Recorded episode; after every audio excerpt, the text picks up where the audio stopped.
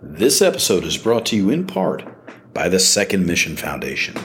Second Mission Foundation is a nonprofit organization that exists to educate, elevate, and advocate for members of America's service community in order to help them find their second mission after government service. Second Mission Foundation was started by and for the members of America's service community. That means members of the armed forces, first responders, security contractors, etc. Second Mission Foundation provides these veterans the opportunity for them to tell their stories, reach their goals, and make their voices heard through educational outreach, entrepreneurship support, and community involvement. For everything going on at Second Mission Foundation, go to secondmissionfoundation.org. That's secondmissionfoundation.org, secondmissionfoundation.org. Profiles in Havoc is a Havoc Journal podcast. The Havoc Journal seeks to serve as the voice of the veteran community through a focus on current affairs and articles of interest to the public in general and the veteran community in particular.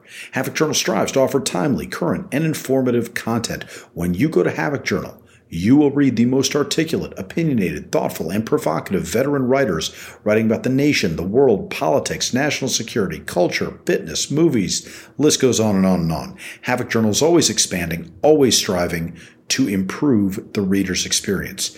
Check it out at havocjournal.com. That's havoc with a K, journal.com, havocjournal.com. My guest this week was Navy veteran storyteller, MBA holder, Charles McCaffrey. Um, I'm not going to lie, we don't cover a lot of the MBA stuff. Uh, we do cover an awful lot of his storytelling because he is a major linchpin of our upcoming Savage Wonderground show at Veterans Repertory Theater. So, yes, I'm going to do shameless plugs right now. SavageWonder.com. Go there, get your ticket now. If you're in the DC area April 13th. It's a Thursday night, 6 p.m. Principal Gallery in Old Town Alexandria. It's a $20 ticket. Best 20 bucks you'll ever spend.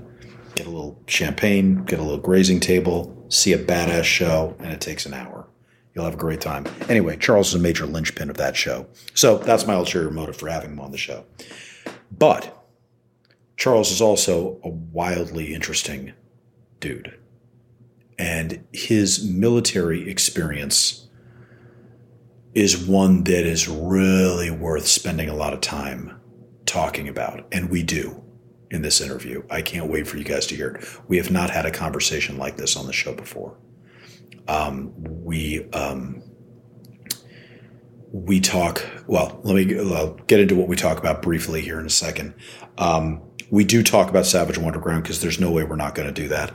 It ended up kind of becoming a little behind the scenes thing. You guys will actually get to hear us kind of put together some of the stuff or talk about some ideas. And I think that's kind of cool for you guys just to kind of see what we're doing and all that. And again, go fucking get tickets, savagewonder.com.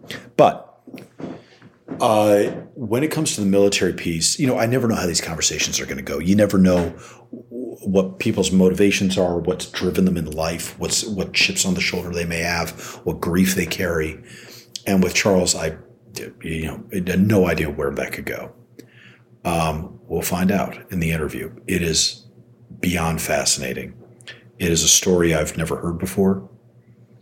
And I guess I should tee it up a little bit uh, because we are going to reference some of the stuff. So, to understand his military career, we got to start with what he did for Savage Wonderground or what he's doing for Savage Wonderground. He submitted a piece to me for the Savage Wonderground called Dancing in the Dark, which you'll hear him talk about. Um, the story is essentially has three parts. It's about an army veteran, army infantry veteran, um, who is now a trucker who likes ballet and just enjoys ballet. And he ends up getting in a horrible vehicle accident and then ends up falling in love with his male physical trainer at the VA. Those are essentially the three parts of that story.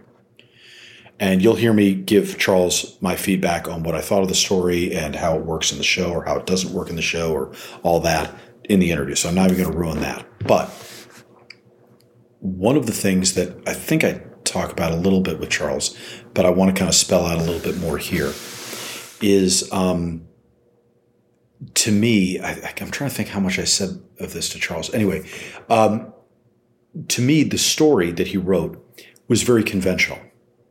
Uh, it was just kind of a conventional love story. Uh, it, the only thing, the first two parts of it, you're like, where's this going to go? It's really interesting. You've built this interesting character and all that. The third part, where he falls in love with the physical trainer, I was like, yeah, um, not that surprising because you told me up front that he was a guy who liked ballet and had heard you taunts from other people before and all that.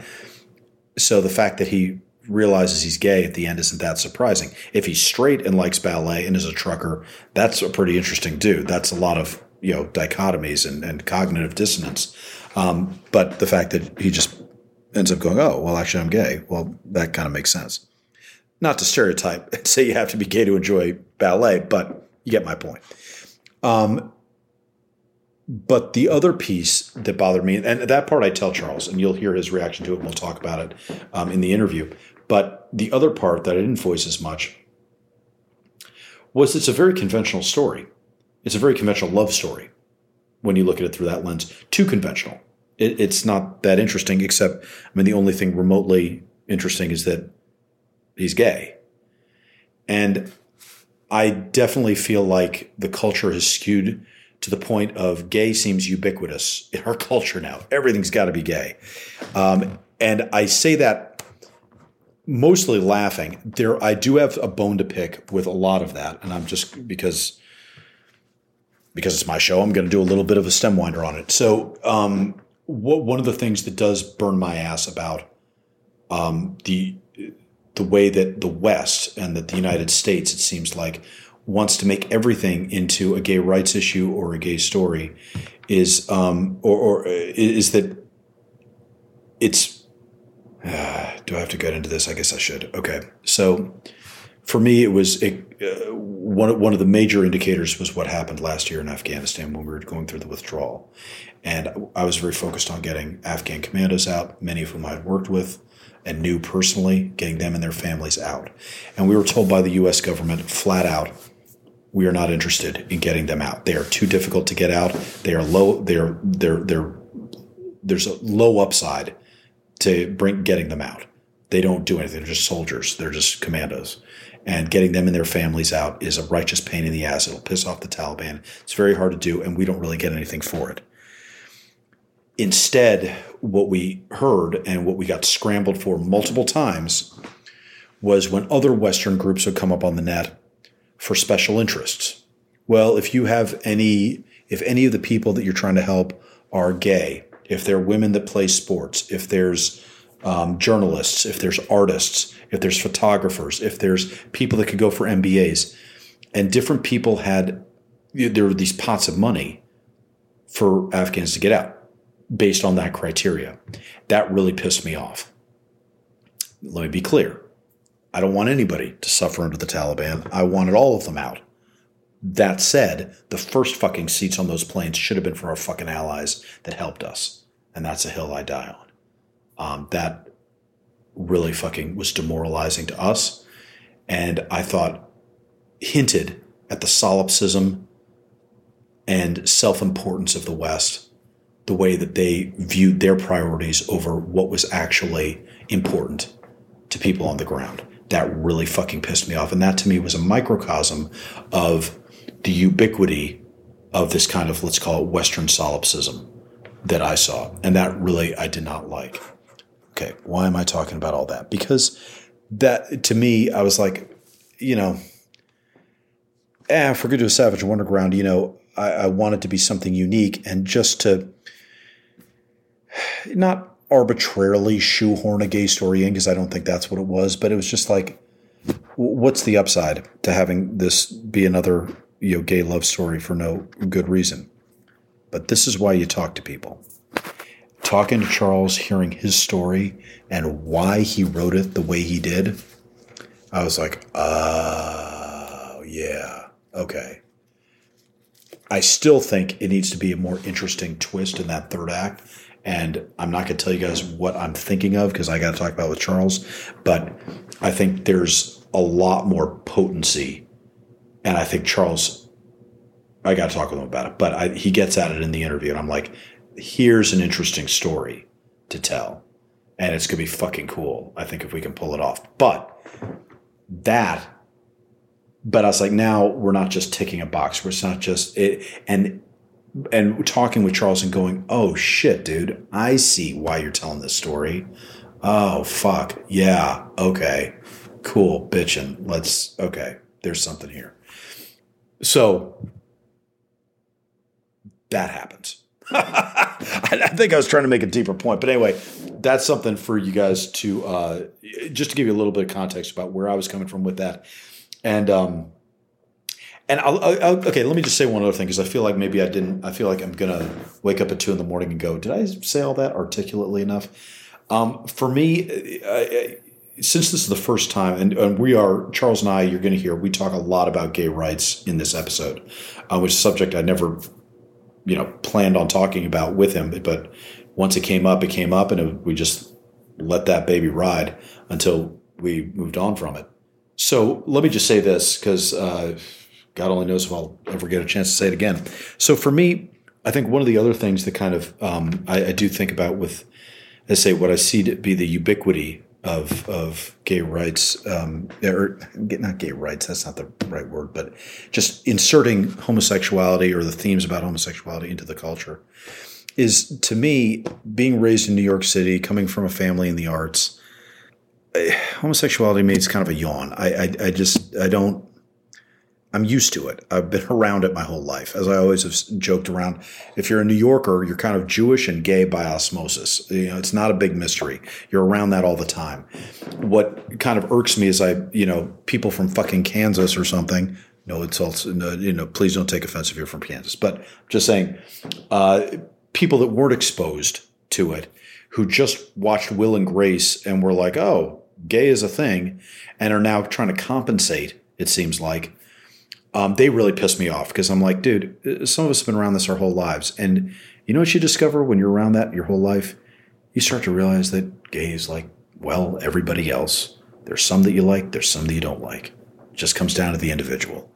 I, I can't believe that's worth saying, but in this day and age, it probably is. Anyway, my point being in saying that, that uh, for me, it was definitely something that uh, that I was like, look, I, I don't want to treat homosexuality like it's some novel new fashion that's come out. If there's an actual amazing individual story that's unique and compelling, bitchin'.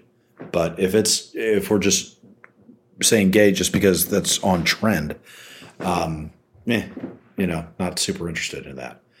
So, all that is to say, Charles is not on trend, or I guess he is, but his story is so much more fucking interesting than just ticking a box. There's so much depth and so much resonance in his personal journey, um, and parts of it that I think anybody can relate to.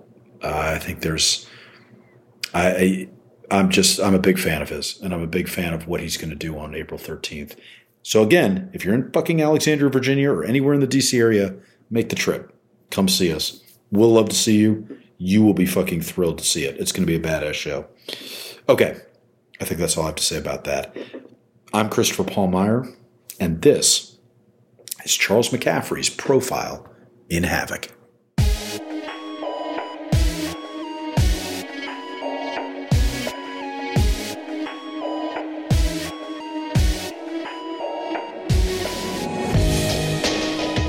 Welcome to the show, Charles. Thank you. Good. Thanks for having me. So you, you pulled a fast one on me for a second. I was like, dude, you have a kick-ass library behind you. And I was like, son of a bitch, she just freaking got a great screensaver. That looked pretty badass, though. I was really stoked for a second there. It's my dream, though. You're aspiring to have a, a, a bookcase like that. Yeah, that's um, it's funny because I, when I was thinking about what we were going to talk about today, I was like, man, there's there's no shortage of topics to start with with you. At the same time, that also makes it. I can go. I'm, I'm feeling like I'm going to be very scatterbrained throughout the interview because I want to cover so many different aspects of your life. So I'll say this: when you sent me your artist statement and bio for Savage Wonderground, and you included that, uh, you know, piece of biographical information where you were like, hey, as a kid, I always had a notebook. I'd always walk around drawing, writing, doing something like that. And that's carried on. when did the military infiltrate that? How did that kid end up going into the military? Or how did that kid end up going so hard into business and getting the MBA and all that? Were those in contrast? Were those parallel lines of effort and enthusiasms for you? Or did one thing develop and then the next thing developed? Uh, I, I think a lot of it was out of necessity. So the the you know carrying the journal, doing the drawing, all of that um, from very very young age. Mm-hmm. Um, but I think a lot of us who join the military uh, hide that because that doesn't necessarily match with the military persona.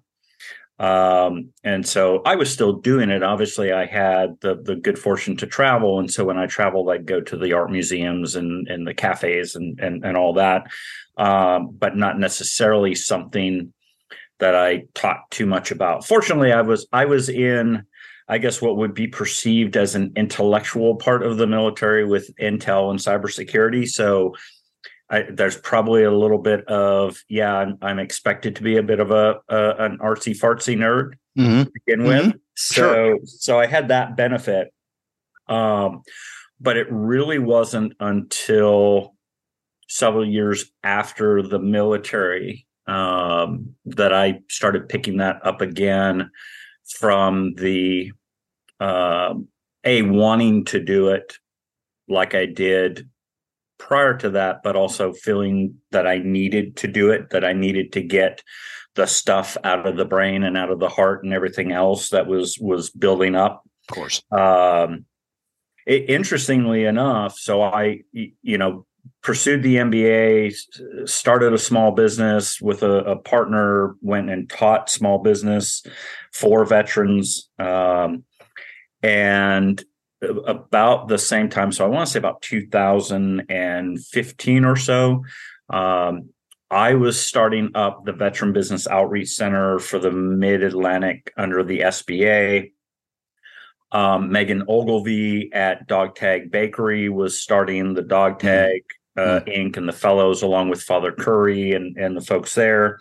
Sam Pressler was starting Armed Services Arts Partnership uh, all in the DC area. And so we just kind of got to know each other. We were supporting each other's events. When I was teaching business classes, and people were like, Hey, I, I hate talking in public, which I don't blame them. Uh, I am an introvert. Um, they were like, hey, What do you do? And I was like, Hey, so take a comedy class, take a storytelling class. Uh, and like all good veterans, they called me on it and they said, So which one have you done? And I hadn't done any of them yet. Uh, I had always just been an audience member, and so I got involved. And uh, I think one of the first stories, maybe you saw the the video of me telling the story mm-hmm. of being hit and having a concussion and going to an art museum. So that was the very first story I ever told on stage, um, and and it's all, uh, all all from that, all the stuff that I'm doing now when did you go into i'm going to back all the way up because i want to unpack so much of what you just said. When did you go into the navy? Uh, so i did uh, delayed enlistment. Um, so it was 87 and then i joined as soon as i graduated in 88 why? What was pushing you into the navy? Um, so, a couple of things. One is four older brothers uh, who had, uh, three of whom had joined the military, joined the Navy. So, my my father was actually Air Force uh, and then Air National Guard. Um, by the time I came around, sure. Uh, and and we kind of all joke about the story that you know he he saw the military and and saw uh, did not go to Vietnam, but saw everything that was going on. So in the early 70s, when his oldest sons were looking to join the military, it was like, hey, I, I encourage you to join the military, maybe not the Army or the Marines right now. Um, and so we joined the Navy. Four of us of the seven kids joined the Navy.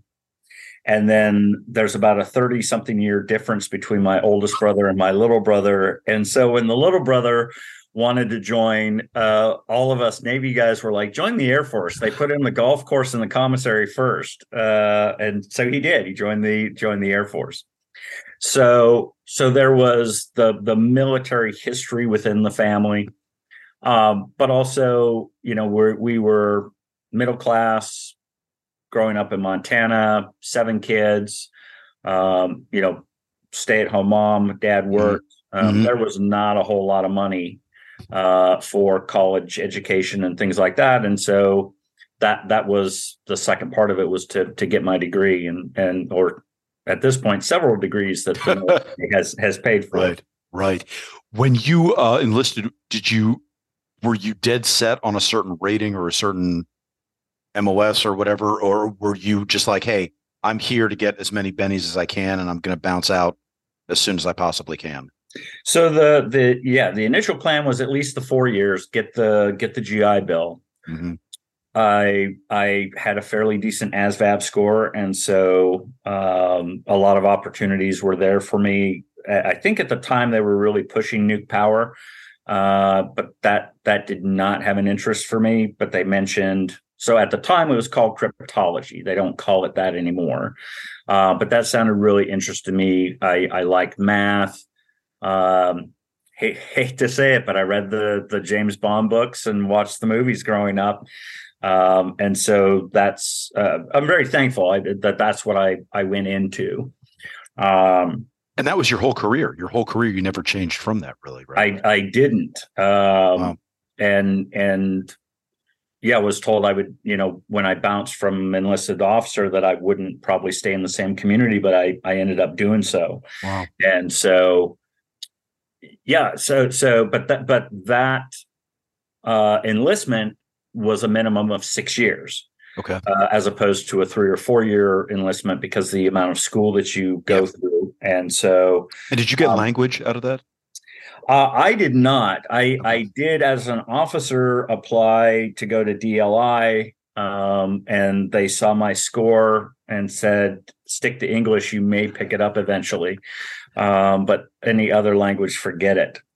So so I no, I was on the um the maintenance side.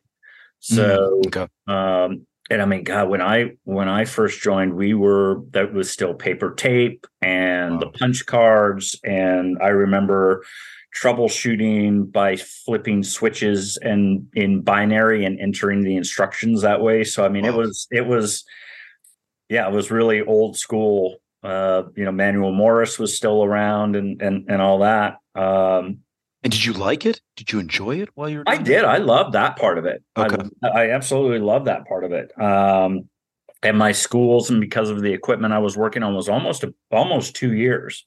Mm-hmm. Um, so, I mean, I was already in E five by the time I was huh. coming out of school. Wow. Um, but I, you know, probably the best bit of advice that I got from a a senior NCO who fortunately saw more in me than I think I I saw in myself at the time, because um, he did encourage me to apply for an officer program and and, mm. and everything. Um, but one of the things he he said was um, never say no.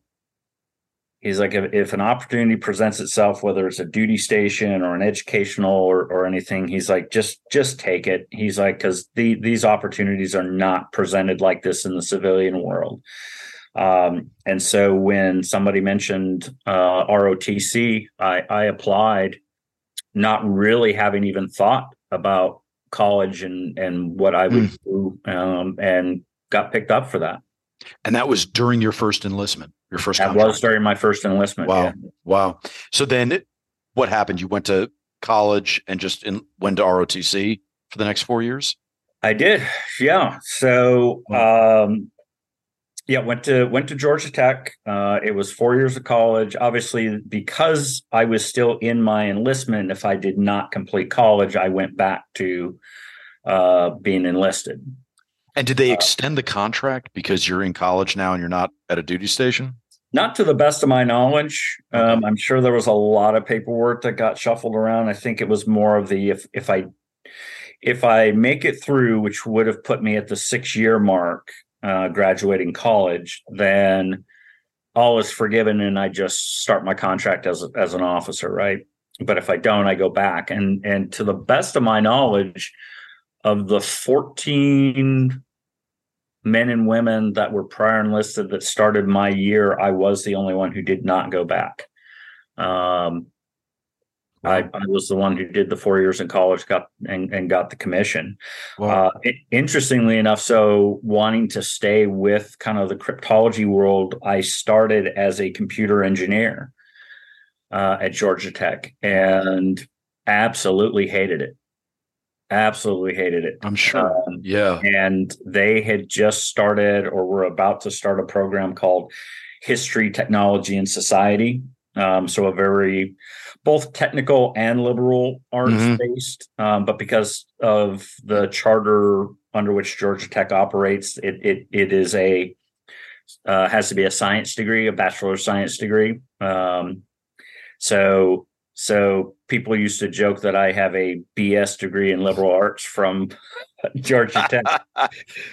Seems like a made joke. So uh, what I don't understand is for you, I mean, correct me if I'm wrong, but the impression I got from your bio was that you were an artsy kid to begin with. And it's rare that an artsy kid gravitates towards these mathematic based fields and then ends up even looking at a Georgia Tech, you know, knowing that you're going to have to get a BS degree as opposed to a BA. And so you're kind of, I guess what I'm getting at is, did you feel like you were setting yourself up for failure by looking at these things that maybe you weren't wired to go to? Or were you somebody that really could pivot and you're like hey i can do the art thing and then i can pivot and i can you know go hard at math. And maybe it's not computer engineering but it's it's something in that realm. I can do math science and it doesn't scare me. Uh, i i want to say that i was too green to to know better hmm. okay. to know what my limitations were or or my interests or anything it was um this is something that interests me. I'm going to try it. Okay. Um, and very quickly, with the computer engineering degree, realized this was not yeah. uh, what I was interested in. And so, you know, they had this whole new curriculum, which I love history. Um, but I also do like the science side of things, the technical side. So I could take, you know, whatever type of technical classes I could mm-hmm. take. Um, a lot of the history classes were like on the history of technology so mm-hmm. the, the, technology behind uh, a, a, number of things so my you know was one of the few degree programs that you had a um, undergraduate thesis to write huh. Uh, and mine was on the rise of the hacker community hmm. um, and and the whole history behind it and everything um, and you know what was going on in the in the mid 80s, early 90s uh, in computer development and hacker tech, uh, hackers and things like that. Not even envisioning the whole cybersecurity aspect of sure. it. Sure. Um, but I was also taking classes in philosophy and psychology, and and so it was it was just it was a real eclectic mix um, that I enjoyed, and that that definitely uh, was more more my style. Did you find yourself taking well to advanced education? Like did you feel at home at college where you could take the wide variety of classes? Did that it seems like that would be appealing to you. It, it is and i mean in my mid 40s going back and doing my mba um, probably was the the most fun because i i had the experience to begin with I didn't have to worry about developing study habits or anything because I'd, I'd always kind of been a, a lifetime learner. Mm. Um, and so I really could just enjoy the classes uh, and had some just amazing professors. Mm. Uh, hated economics uh, as an undergrad and absolutely loved it with the the uh, MBA oh. professors. So interesting. Wow. Um, and I had, you know, I was looking at. Uh, so I had started the the deli uh, in central Pennsylvania with a with a friend of mine that I met up there um, so I had a little bit of small business background. I knew I was interested in in that. Um, wanted to get out of government contracting, and so was doing what a lot of people in DC do, which is consult. Um, so I I kind of leveraged my MBA into my consulting business. So gotcha. I would gotcha. I would you know, I'd have a, a an assignment for a class, and I would reach out to a company, um, do the assignment, and, and get a little business on the side from it. So, gotcha, gotcha. Yeah. So, when you were in college getting your bachelor's, was there starting to be an inkling of where this was all leading? Did you have any idea of what of what the end game was for you? Were you no. thinking? Okay, all right. No, nope, not at all. Um, Just one foot in front of the other. Yeah, I, I, again back to the advice I got. I was just um, taking advantage of opportunities that that presented uh, okay. themselves. But I mean, even even today, I, I mean, I I turned 53 over the weekend, and I I still say I, I don't know what I want to be when I grow up. right, right, and that seems like that's common. That seems like that's common in the in our community. I feel like a lot of guys, especially it seems like in the early 50s, go because I've had a career and holy shit, um, I'm still not fully fleshed out. I got a whole bunch of other stuff I want to do. And there, I think there's a big chunk of the veteran community that is just kind of burgeoning with ideas, and they they kind of bubble up, and they're like, I've been able to really execute one specific facet of who I am, but there's all these other things I want to get to and I want to try out. I, I I feel like I've seen or heard that multiple times before, is that true for you too, or is this just? Oh yeah, oh yeah, oh yeah. all the time. I mean, the um, having taken classes and worked with folks with Armed Services Arts Partnership, um, with the Veteran Business Center, now with the the Veteran Career Program. Um, yeah and i i you know right now i i can think of a couple people in my business class that are trying to take their hobbies which had absolutely nothing to do with what they did in the military uh, and turn it into a business you yeah. know so yeah, absolutely no that makes sense so when you got back into the active navy after college um what'd you do where'd you go yeah so uh did get picked up to go back into cryptology Mm-hmm. Um, and then over the over the years, it was you know uh, became the command and control fair, command, command and control warfare officer, the information warfare officer.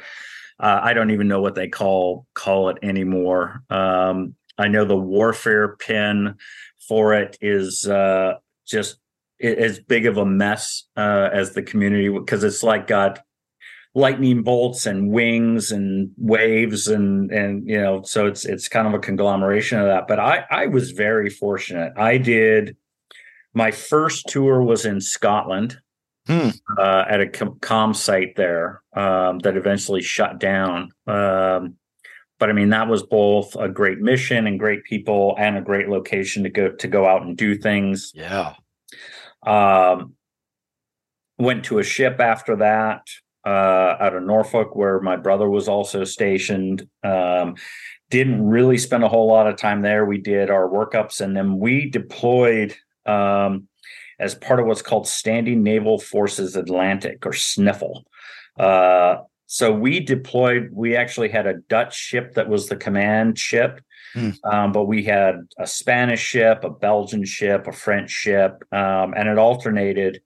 Um, throughout the year as uh, or throughout the six month deployment um, we were one of the most consistent ships because it was we're used to a six month deployment whereas other navies were maybe shorter. Oh interesting. Um, but we did stops in the caribbean and the mediterranean and and england and and would you take leave with those different crews? Did you get to know them? Um, so we did uh, so my my commanding officer picked up that I I was a little artsy fartsy, uh, and so he made me what was called the cross pollination officer. And so I was my job, in addition to what I was doing, was to make sure that members of our crew got to go for a couple of days over to another ship and have their folks onto our ship. Um, it actually made me more popular than uh, and got me around more than the uh, the commanding officer. So when the other captains had gifts, they gave them to me because I, you know, was was helping their crew and, sure, and, everything. Sure. So I did that, um, and then, like I said, we you know when we were pulling into ports, it was show the flag and and and doing that. Um, we did stay in northern Spain for I want to say two and a half weeks. Mhm. Uh, and so that's when I took leave and, and traveled through Spain and Portugal. Yeah. Um, and then I was back home when, when we when we pulled into um, well we pulled into Tilbury and then took the trains up to to London. Um, you know that was my old stomping ground. I used to go down to to London all, all the time. So yeah, a lot of a lot of um, out and abouts. And so in you know in the artist statement when I talk about meeting people and seeing Yeah. things, I mean, that, that was a big part of it. Yeah. How did you find the officer life? Um, was it you hadn't been enlisted, I guess, for all that long? So did you feel a culture shock, or did it come naturally to you to now be in charge? I uh, I, I want to say it came naturally, um, and maybe you've heard this as well. But I heard a lot that that prior enlisted either make the very best officers or the absolute worst, um, and there's no kind of middle ground with that. Um, I I hopefully uh, was not the absolute worst, um, but I really took it seriously um, that that the the officer's charge is to take care of the troops and let the troops take care of the mission, right? Um, and I was very fortunate to have good uh, senior NCOs and and and just good people in in general. And so I my thought was to to keep every everybody uh, else off their back uh, and all the bureaucratic and stuff. I I would handle that and let them do the job, and then I think because of my experience going through ROTC and, and everything, I, I brought that same mentality that I, it was like, you know, if you if you want to be enlisted and you want to stay enlisted and you want to be good at your your rate, uh, that's great. Uh, if you want to get your your degree, I, I wholly encourage it. If you want to do an officer program, I'll wholly encourage it. It, it was. Um, I was really all about the uh, the opportunities and making sure that they um, had the opportunities and had the chance to take advantage of those opportunities. So um, I enjoyed it. Did you find that now you were thinking of it as a career, as like, hey, I think I need to get 20 years and I'm kind of on that course now, or was it still taking it day by day? I think still taking it day by day. Okay. Um, you know, my my brother uh, was retiring from the military, and so I was seeing what retirement was and and everything. And I mean, fairly young, I'm, Yeah. mid forties or whatever. Um, and so I, it was in the back of my mind, um, but I think also. I, I don't know that I was ever the military kid Right. uh growing up so so it was kind of those it, it, it could go either way um but i also think like a lot of folks i didn't know what i would do if i got out of the military Yeah. Yeah. What did you think? How did your family, I guess, look at your military service? Or I guess a better question is, how did you rate your military service looking at your family members, having all these other brothers that were in the military? Were you like, hey, I got to at least do more time than this guy just so like I've ticked that box. Nobody can give me shit about this. Like, was there any sense of that? Because that's a that's a pretty strong family dynamic to have that much military service in the family. it, it is so of the four of us who joined the navy um so my my older brother uh oldest brother did i want to say did one tour and left uh enlisted so my second oldest brother he started enlisted went through uh i believe rotc as well um, got his commission and he interestingly enough kind of stayed in the yeoman pao community Hmm. uh, his whole career um, my next oldest brother and I were both enlisted at the same time. And when I picked up a four year ROTC program, he applied for a two year OCS program. So he would never have to call me sir. Got you. Yep. Um, Okay, that makes so- sense. Yeah. Yeah. And so, but they all, um, both my older brother that and him that got commissions went, uh, um, oh, initially, I think they went surface warfare. So surface warfare officer, um, and then went PAO. They both went into to PAO. And uh, and then I came along and had this exotic career that was behind the green curtain and everything.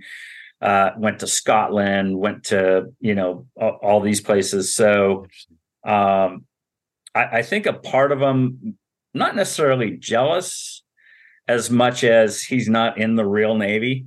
Uh, Um, You're not supposed to see that much of the world. yeah, Just a little bit yeah. of the world. Yeah. He- he's he's kind of living the the you know uh, cruise ship type of. na- e- Even when I was on the ship, you know, they're like, you don't even get a traditional deployment. You you you deploy with NATO and and go and see exotic ports. So Right. um, I, I think there was that, but I think uh, nonetheless across the board, just uh, proud of what all of us were doing. That's fair. When you were traveling, what areas? I mean, we talked about Scotland and Portugal, Spain. Was did Europe really stand out to you? Did that have the most impact, or were there other places that also really made a deep imprint on you in a way that you know left a lasting impression? Um, Europe did because it was shortly after the fall of of the Soviet Union, and so going to places like Berlin, where part of the wall was still up, uh, and seeing that, and um, you know, kind of seeing what what we had all been fed uh, in the military was that democracy would triumph over communism uh, and and actually seeing it and and feeling like maybe I had a small part uh, to do with that.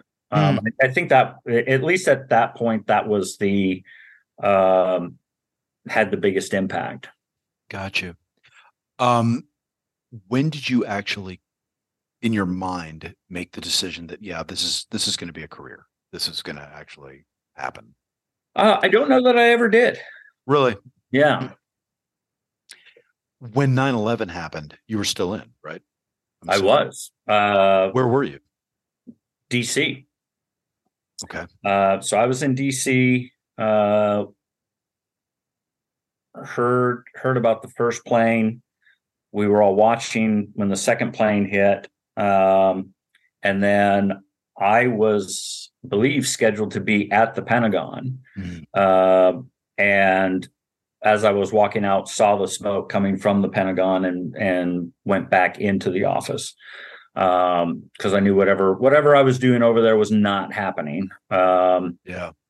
and then because of the work I was doing and everything, and because of our location and a number of things, which was in an unsuspecting location, we kind of became a Intel headquarters. Um, so um, yeah, that's that that's where I, I was in the DC area. Was that a um I mean, what did that day mean to you? Was that a day where you're like, holy shit, things just got real? Or were you was there a sense of um excitement that okay, I get to there's gonna be a game after this. We actually get to take the field for real?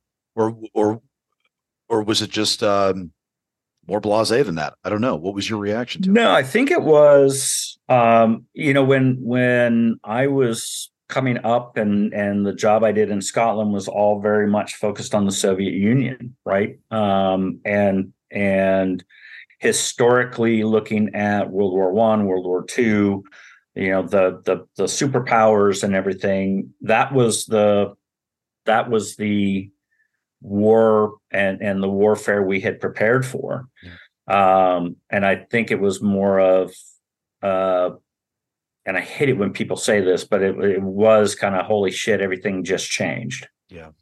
Yeah. um because we we you know kind of got broadsided there and and we're not sure who the enemy was. I mean certainly in retrospect people had been talking about it uh, for quite some time um and not necessarily listening. Um so there was uh I, I think there was a bit of excitement or exhilaration that that you know because something had happened but also some apprehension of uh what do we do What did you think it was gonna mean for you? um i uh i i think it it didn't really impact me from the standpoint of um I, I thought it was we can we can you know I'd always been kind of at a safe distance collecting Mhm. the intel and, and everything like that. Um, obviously, in my time in the military, we had never had a battle with Russia. Right. Um, although I knew you know Marines and and Army and in places like you know Somalia and and and Beirut and things like that. Um, but didn't did not ever conceive that it would become a um, everybody deploying and so so long of a um, team team level warfare right right. um, and deployment to to these countries. So you thought it was going to be kind of spot fires low intensity conflict kind of thing where maybe we're you know putting some elements in play but we're not full scale for deploying. Yeah not not to the extent that that it eventually became. Okay.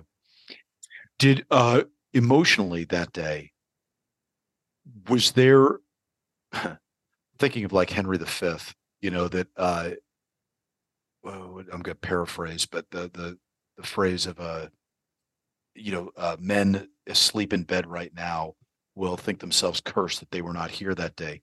Was there a sense that hey i'm already in i'm i'm here i'm ready for this. I don't i don't have to suddenly think about joining the military or am i going to or am i not going to? What am i giving up? What job would i have to leave? And all that. You're already there you're primed you're ready and you're you're the ones that have, were on duty that day and ready to go. Was there a sense of pride about that? Or was that not, not really crossing your mind? Um i i uh, I, I think maybe two parts to that. One was uh, yep so i'm already in had been in for a while I knew my job and now it was shifting to job uh, the job to a new uh, adversary um, and and trying to figure that out.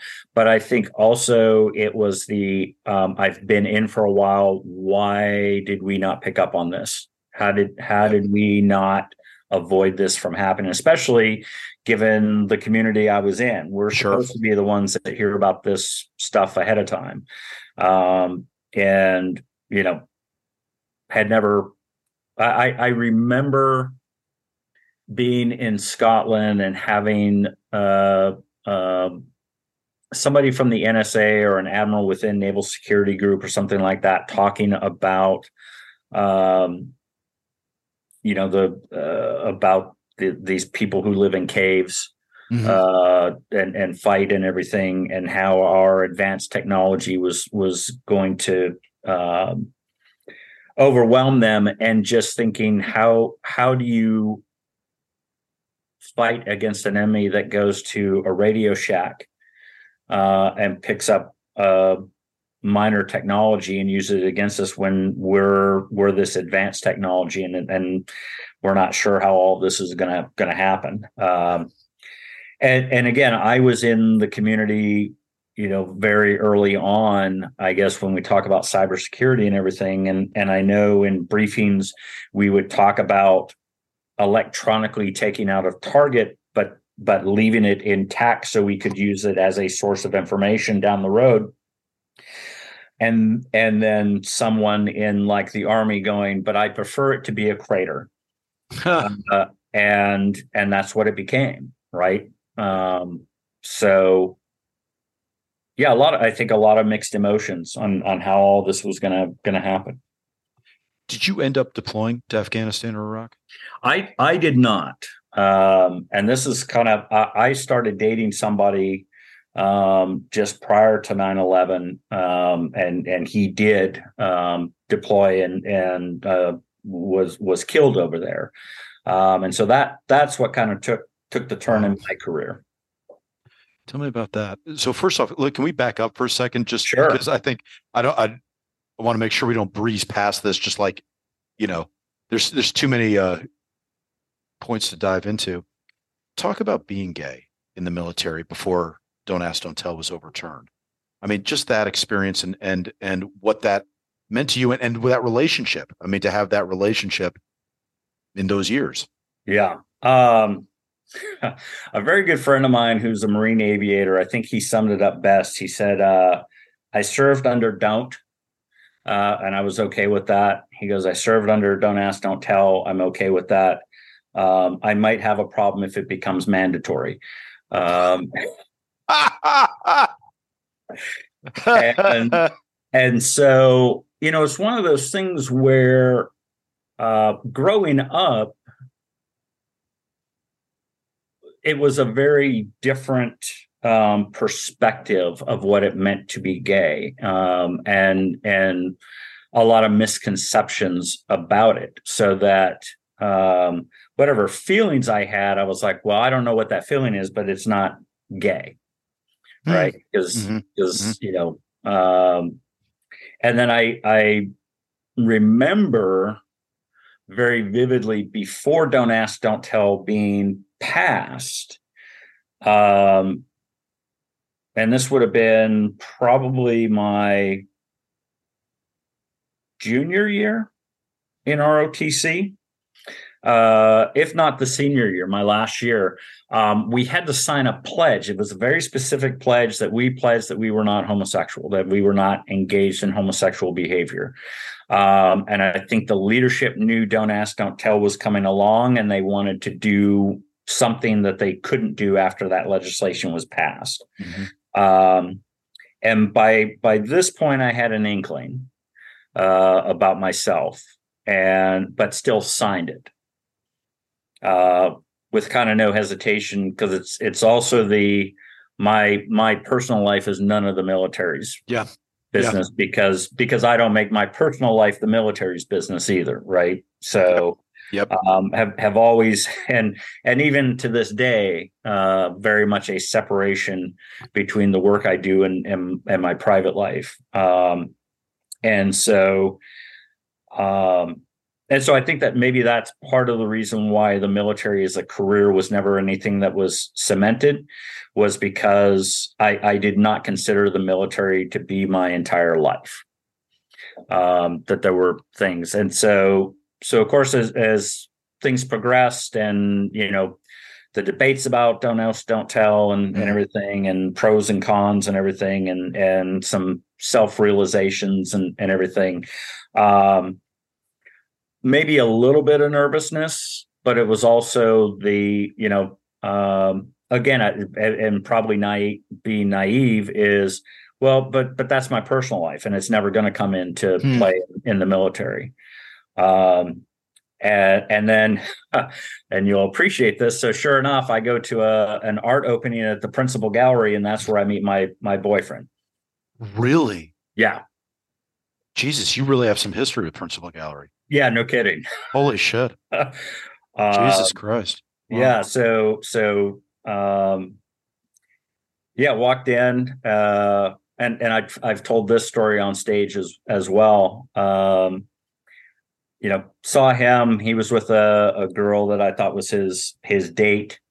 Um, and, and I was, I was always like, yeah, cause you know, that's where you find Marines, uh, that you end up dating is at art galleries um, and then we just uh, uh, uh, couldn't couldn't be more different. There was probably an eight year difference. Him being younger than I was, um, infantry marine, a little bit taller, a little bit well built, um, but we kind of had the same mentality of um, there's the military life, and then there's us uh, uh as individuals.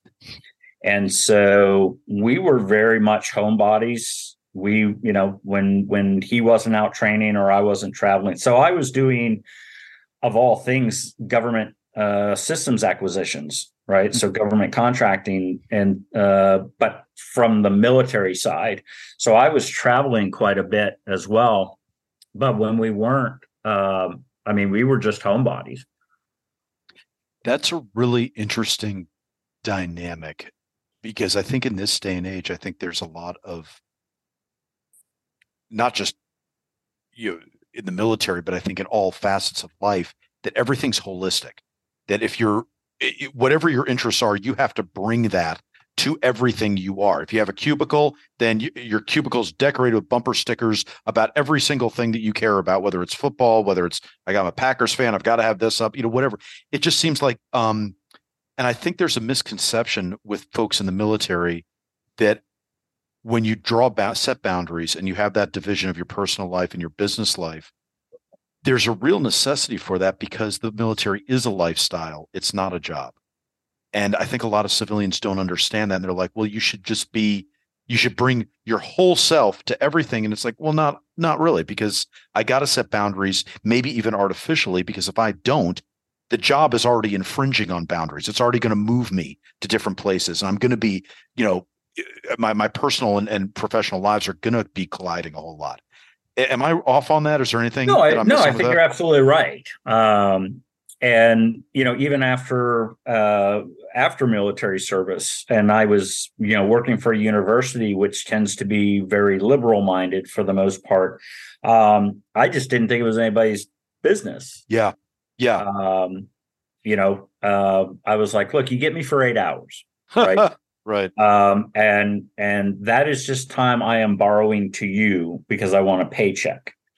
Um, but when that time is done, uh, I have other things that I want to do and and people I want to be with and and things like that. Um, not really a sense of shame or anything like that. It's just, you know, yeah, you have boundaries. Yeah, yeah, I can I compartmentalize things. Now, some of that is is is also you know bad. Um, you know, when when he was killed, um, we were still under "Don't Ask, Don't Tell," so um, I got to sit with the family because I was a friend of the family, but uh, other than a few members of of his group, uh, most people didn't know that we had been in a relationship for uh, about three and a half, four years. Wow.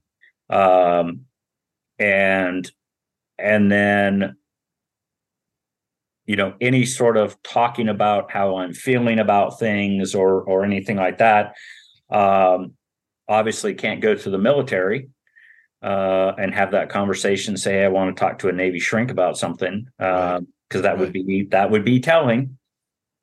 Um, Did you worry about your clearance at all? Was that? Oh yeah, oh yeah. I, I, I worried about all that, um, and you know, uh, full disclosure that that uh, I I made some very bad decisions when it came to self medication mm. um, because I was keeping all of that inside and trying to keep up a persona and still having the you know the mentality of hey i'm the officer i have troops um, and I need to take care of them first.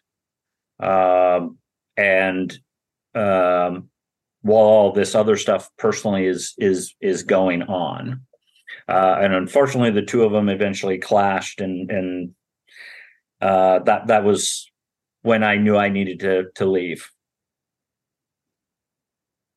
Did you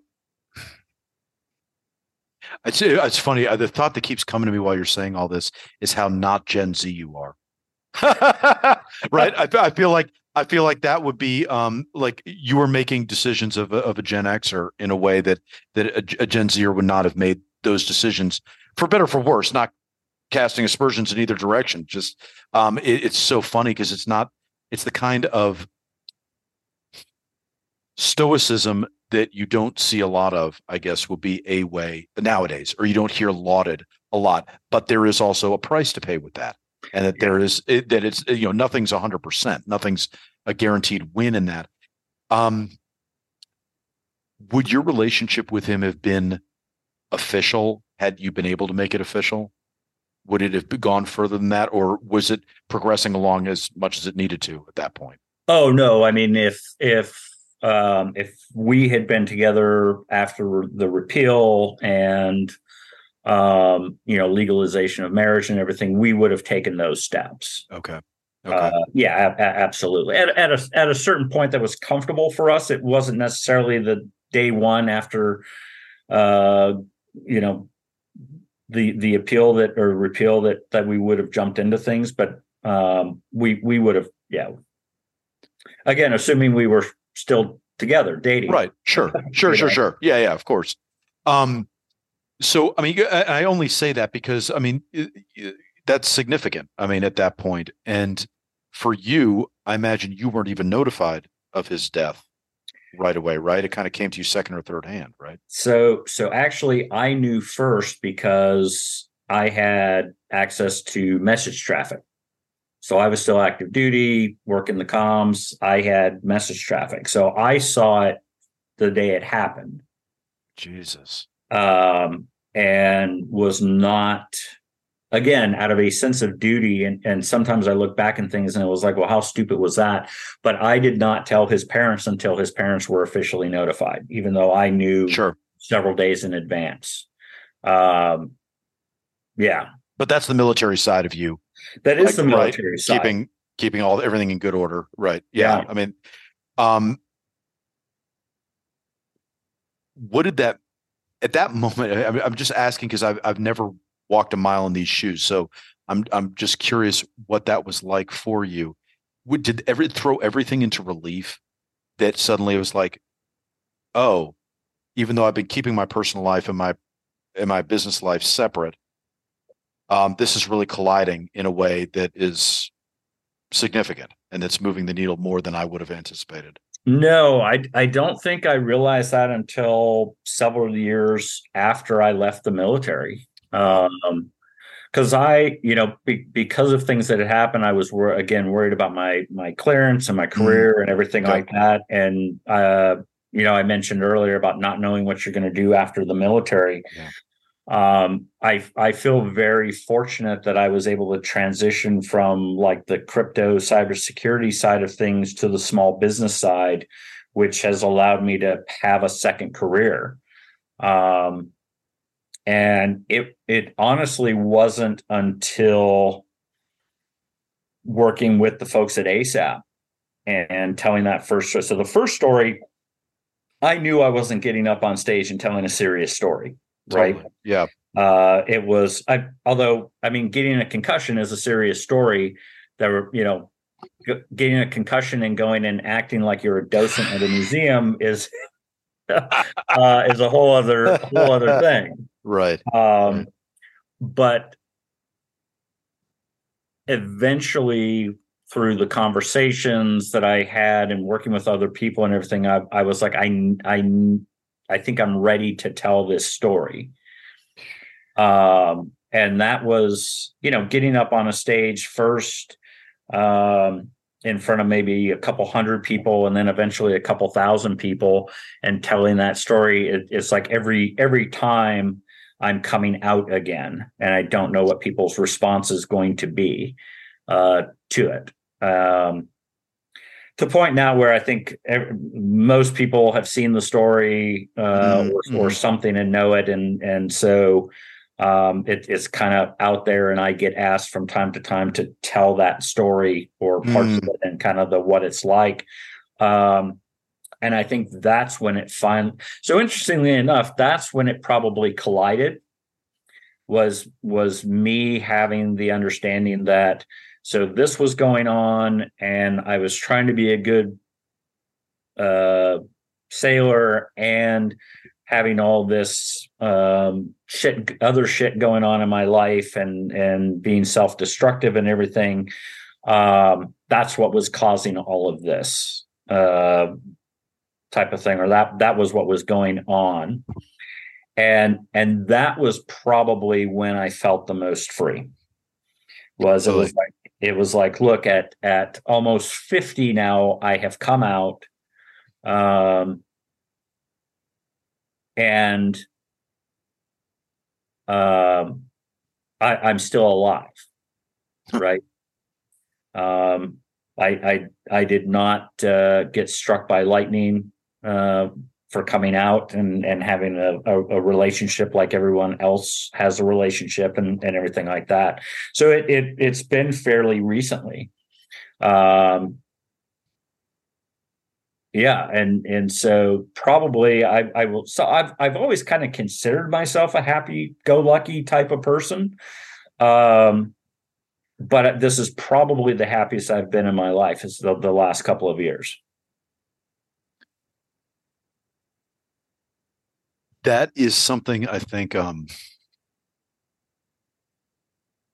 it's fine. There's so much I want to ask and I'm I'm I'm trying to pick which lane to go down with it. Um I have to imagine that that in and of itself is a great showcase and a great example of why art is important to the warrior. And I say this all the time. I'm like, I don't want to replace warriors with artists, but you got to walk the warrior path uh, or you don't have to, but if you do walk the warrior path, art is a help to you. It doesn't need to replace the warrior side or the things you've done. It's no, I walked this and now I can unpack. And art has that ability to unpack things in a healthy way. Is that how you feel, or do you feel like now with this self realization and self actualization, let's call it, do you feel like you would have made different choices from the get go in life? Um, yes. Um, and but but interestingly enough, I think the only the only choice that I would would consider uh, the biggest one, I, I, I probably would have made the choice to make the military a career, right? Um, or or that's the only thing I wish I had been able to accomplish now, looking back, mm. um, and and having finished that out. But you know, I look back on like the poetry that I wrote or the paintings or drawings or whatever that I did um, when I was still in the closet. And I it's like, yeah, it's pretty obvious what I was trying to say in this poem, but I thought I was being clever mm. uh, by writing it in hmm. poetry. Mm. Um, but it was, hmm. it's pretty pretty clear uh, what's what's getting said, and so I I so even though I didn't realize it, I was unpacking uh, the the emotions and the internal feelings and everything through my writing and through the artwork. Um, and now I just um, I, I, can be a little less self confident uh, or self conscious about when I paint something. Um, that it's like, yep. So this is exactly the story I am saying with this painting, right. um, or with this with this poem. Um, that makes a lot of sense. Yeah, that makes a lot of sense. Um, do you feel like it's a natural jumping off point to do more art, painting, poetry, writing, storytelling? Or do you feel like it's all kind of been leading up to these moments of catharsis, realization, what have you? Yeah, I'm some of my friends really hate the fact that I am a, you know, um, if something happens, it happens for a reason. Hmm. Uh, I, I, I am not, I would not consider myself a religious person. Uh, but I, there have just been so many times where I've been like why did that happen and then maybe a year later i'm like oh because this happened eventually this this thing happened yeah. um and so i i think i am exactly where i'm supposed to be mm. um and yeah I, I i think it is and there's you know there's there's times I, if nothing else i i think I am more feel a little more hurried um, mm-hmm. because now there is 50 something years of mm-hmm. stories mm-hmm. that I'm trying to get out in how mm-hmm. many amount of time I, much time I've got left right um, and and everything reminds me now of a story that that I need to tell and and, and everything mm-hmm. uh, and I'm just not that fast at writing or or anything like that I you know there's one painting it probably took me 10 years uh, mm. before I actually had it done to the point where I I liked it. Um, but the be- I think the best part about this is is I can tell my story either directly or through telling a different story. So with the piece that I'm working on for the for the April event, mm-hmm. uh, there is a lot of that coming out uh, in that. Um, and so there are some some lines within that story that are exactly what I've written in a journal about mm-hmm. something that happened to me at a particular time. Mm-hmm. Um, and so so there's there's that fun aspect of it um, as well. I'm trying to think if this is going to sound like an incredibly obvious question, or if it's actually got any kind of depth and and uh, cleverness to it. Uh, do you how how much at the forefront of your thought and your art is the identity now of being gay being that hey i came out i have this sense of freedom. I think i need to run with that for a little bit. I think i've got more that i need to say about that and that needs to be there. Or are you like Is is it more of a sense of um, hey, I see that about myself, and now I can just apply that lens, that clarity to anything else in life, and I'm just telling those stories in whatever form or fashion they take. Does that yeah, kind of make I, sense? I think it's I think it's the latter. Okay. Um, because I, you know, I still do a lot of like landscapes painting. Mm-hmm. Um, and I just like being able to do the landscape.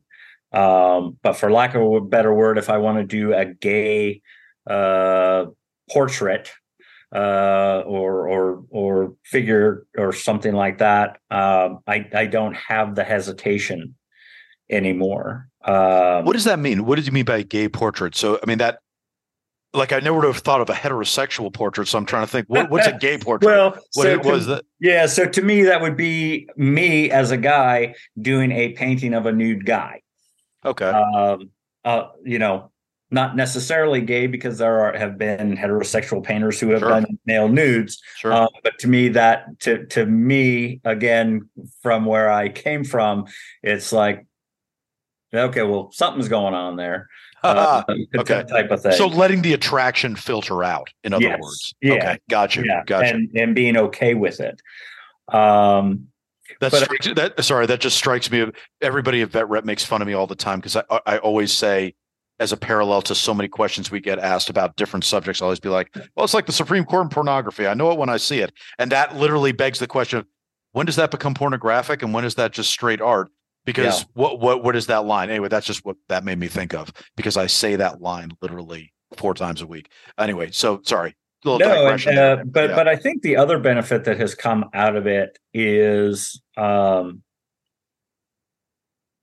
being able to do things for others and kind of feel like i can take the brunt of any criticism and and what i mean by that is, mm.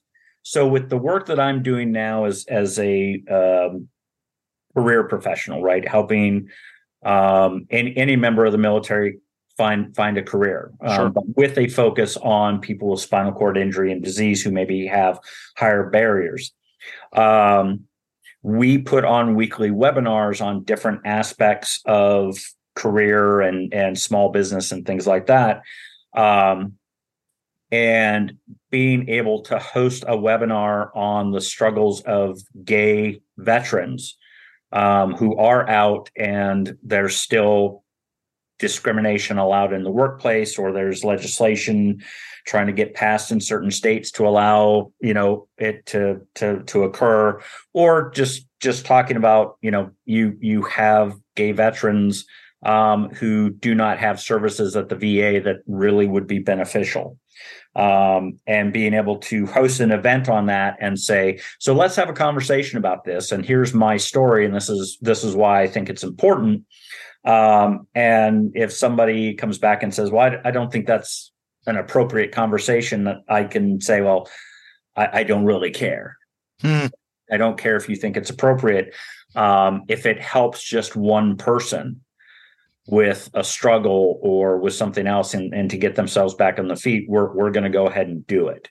Um, and so, but but that's just across the board. We have done sessions on like justice involved veterans and getting them back into the workforce. And you know, it's it's kind of the military mentality that you know e- either you're perfect or you're you're crap, right? Right zero tolerance on on anything and and it's like the number of veterans who have some sort of legal entanglement or incarceration sure. and and it's like okay but that should not haunt them for the rest of their life. We want them to be productive members of society. Um how, what do we do? How do we offer it? And so i think it comes out in in that respect um more than anything. Where do you see um the problems for gay veterans right now? I'm saying just because you brought that up. Where where are where are those problems right now that you see? Um, I, I think the biggest thing is, and and I've seen some some amazing advancements. Like so, I mean, the VA actually having on their website programs for the LGBTQ community, right? Mm-hmm. Um, and for that to be posted, obviously on the Veterans Administration website, um, gives a little bit of credence that it's it's okay, right? And it's okay to to seek help.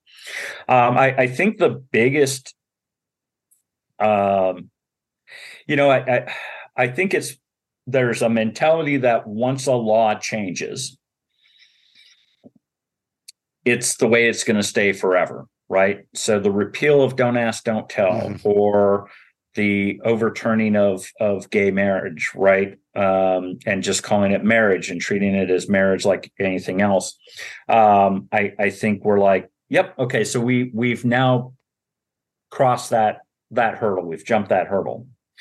Um, and unfortunately, seeing that, well, even 50 years later, Supreme Court decisions can be overturned and and and changed. Um, so unless it's codified in the Constitution, it could go back. And so I think there's a I think there's a real fear of um, the repeal of the repeal of gay marriage. Um, you know, we did see some movement of uh, uh, restrictions of transgender people serving in the military uh, under the previous administration.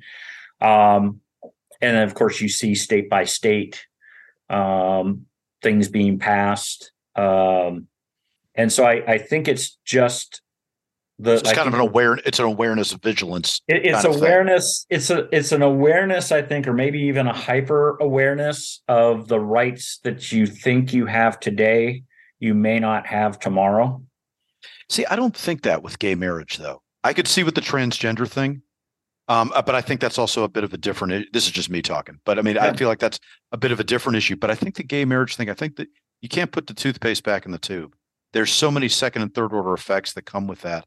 I, I don't. I don't know how anyone could reverse that. I mean, I, you know, you, outside of the Taliban taking over and putting down, you know, some sort of law.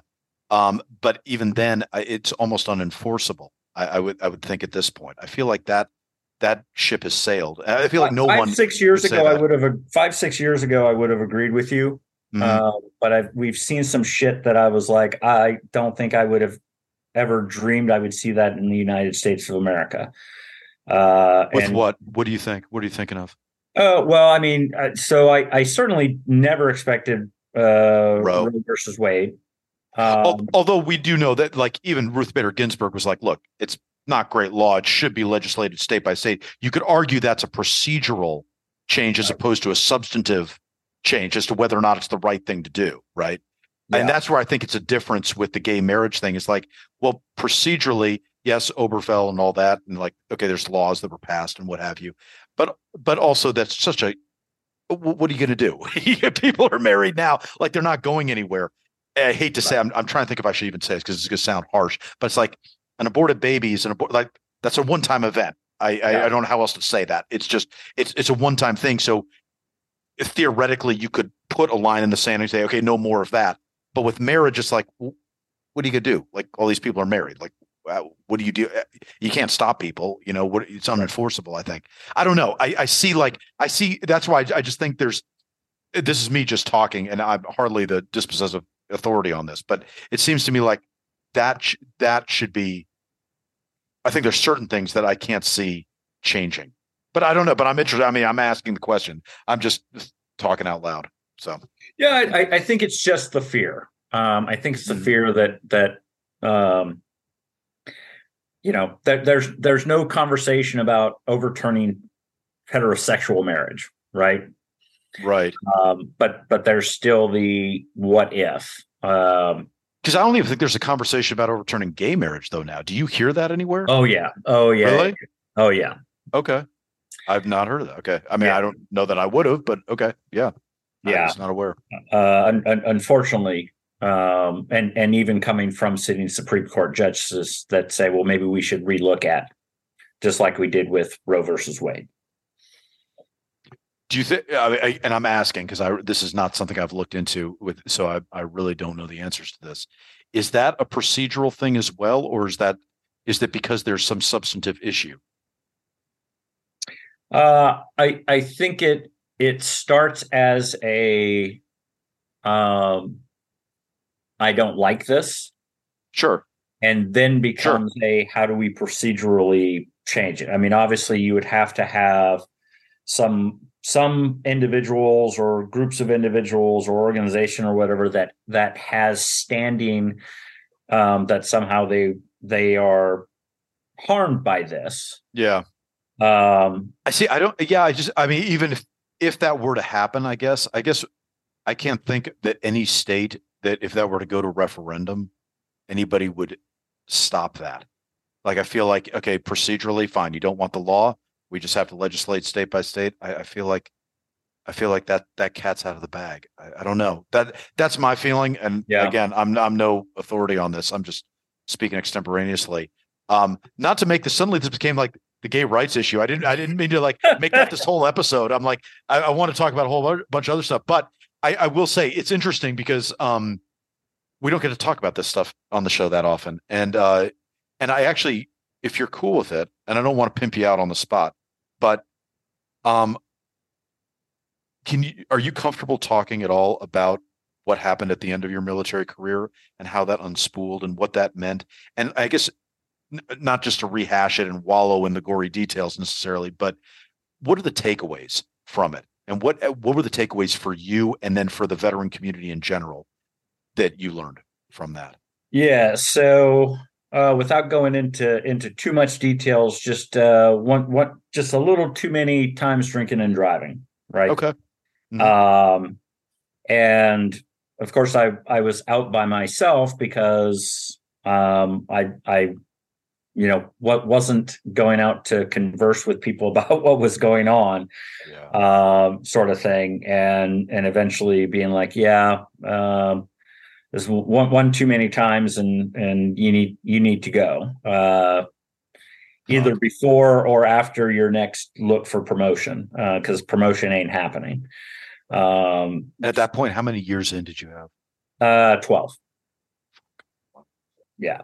Um, so, you know, I mean, theoretically, it is the point where you either decide to stay or decide to go. Um, you know, you either make it a career or not. So I, I kind of helped myself make that decision with some, some bad decisions. Yeah. Um, you know, I, I will say I was very fortunate that I had friends um, in the outside world in government contracting that um, overlooked it. Um, and so I was able to get into a career um, outside of it and have a little bit of, of time um, to figure out what it was I wanted to do outside of the military. Um, and and you know you get to the point where uh, uh, again it's the i think the mentality is you know you you go to school you go to college or you join the military you rise up through the ranks or you go to college and you get this job and you stay with a job and and at a certain point you retire um, you know from the military you retire younger than you would from a job and then you take Mhm. your government contracting job and Right. and then eventually you you retire um, but everything is based off of that career progression as opposed to life and interests and passions um, and so i'm i'm very fortunate to be in a job that not only pays well but um, also speaks to my passion of of helping um, members of the military community um, and so you know being able to to find that Can we talk about that? Because that, I mean, it definitely jumps out a whole bunch uh, when I'm just going through your bio. You know, it's you've done so much for the veteran community, um, from the Veterans Career Program to the Veteran Business Outreach Center, all this different, all these different programs you've done. Why has there been that lasting commitment to the military? You didn't have a reason to turn back. You did 12 years. I mean, you don't have anything to be ashamed about, uh, no matter how it ended you did your time. Why? Why turn back? Uh, I. I I think at uh, at first it was feeling like I had let my brothers and sisters in the military down Mhm. by how things went, um, and so wanting to uh, make some amends there. Um, but now it's also at the point where it's like, yeah, so I, you know, I've got a good 15, 16, 17 years. So I, I'm basically into a second career, right? so I, I have as much or not more time as a civilian after the military than I did in the military. Um, and I've done again. Uh, I, I, mean, I went back to school and got my MBA. I was unemployed. I was partially employed. I did government contracting with a six-figure job and hmm. nonprofit for a very low uh, figured right. uh, type of thing. And I've done the art. I've done the storytelling. I still travel and everything. Um, and so, being able to when somebody asks a question about what should I do after the military and being able to say, well, um, anything you want to. Um, because again, I'm still trying to figure out what I want to do when I grow up. Um, yeah. And so being able to say, you know, well, this is my experience going back to school, or this is my experience being unemployed, or this is my experience with government contracting. Um, I joke that I, w- I am more than happy to teach anybody how to do government contracting, so I do not have to. Um, so I, you know, I teach classes on that or the small business aspect of things. Um, I'm I'm really finding the small business aspect, even though it's something we really just started within the the Veterans Career Program. Um, but I have veterans who have uh, MS and and other spinal cord injuries who um, are just like I I don't know what I can do, and you know being able to say, well, um, it might not be the same for everybody, but you can still start a business, um, or or you know you can still have a career, um, and and part of it is um, demystifying, uh, especially with employers um, what someone with a spinal cord injury and disease can do within their company. Because mm. um, I still to this day, even though there are these stories all over the place, uh, I have people going, "Yeah, but you know, so I mean, they can do it. They can do a telemarketing job, right?" And and it's like, well, if if that's what they want to do, yeah, but they're also engineers and RNs and you know cybersecurity experts and and you know all of these other jobs um, with some modifications to them uh, that they're doing. Um, and so I, I, think a part of it has to do with just taking all this accumulated experience um, and and saying, yeah, anything's possible. Do you see yourself as an artist? No, not yet. Why not? I don't know. Um, I, I, don't. I, I, I mean, I, I still just joke with people that I'm like, you know, um, some days I move to throw paint at a canvas, and some days that paint looks like something that somebody would like to buy. Uh, but I, I do not consider myself an artist. Um, I think I'm very close to being able to. I mean, I know it's on my LinkedIn profile and and my resume that that I'm an artist. Um, but I just and again it goes back to I, I, see other people who are more successful if you will they have mm-hmm. art openings and in their name and everything and it's like yeah that's an artist but uh, just like with anything uh, success is what you define it as not what somebody else defines it as so you know the fact that i have performed at the lincoln theater um, somebody would probably say that's that's a, a sign of success. Um, they don't typically let you get up on the Lincoln Theater stage and and perform. Um, one of my favorite things to do, and it's opening this coming weekend uh, down at the torpedo, torpedo factory, one of mm. the hmm. smaller galleries. The Target Gallery does a, it's called the March 150. Um, and they sell like 150 panels and artists decorate them and then give them back for donation and people buy them for $150 a pound. And for the last seven, eight years, I've donated a panel. Um, only once have I had somebody buy it. I'm I'm very optimistic that the two panels that I painted this year are going to sell. Um, so so yeah, I, I I think I'm getting close to the point where I would feel comfortable saying I'm an artist. Maybe after our show in April, right? well, the reason I'm asking is it's funny while you're talking, I'm, and I'm hearing about, you know, the work you put into advocating for veterans, and uh, in this case, you know, we're you're talking about veterans have MS and veterans have illnesses and spinal cord injuries, and, and things that are really hard to get over. And I feel like that's something that the civilian arts community, um, I'm trying to uh, say this without sounding like I'm dinging them for it. it there's a, a necessary degree of narcissism I think one has to have to be an artist because if you don't care about your art, nobody else is going to give a shit about it. So right. it does make you have to be very devoted to it. That said, what I find with veteran artists is because of the their veteran status, there always seems to be a a greater picture.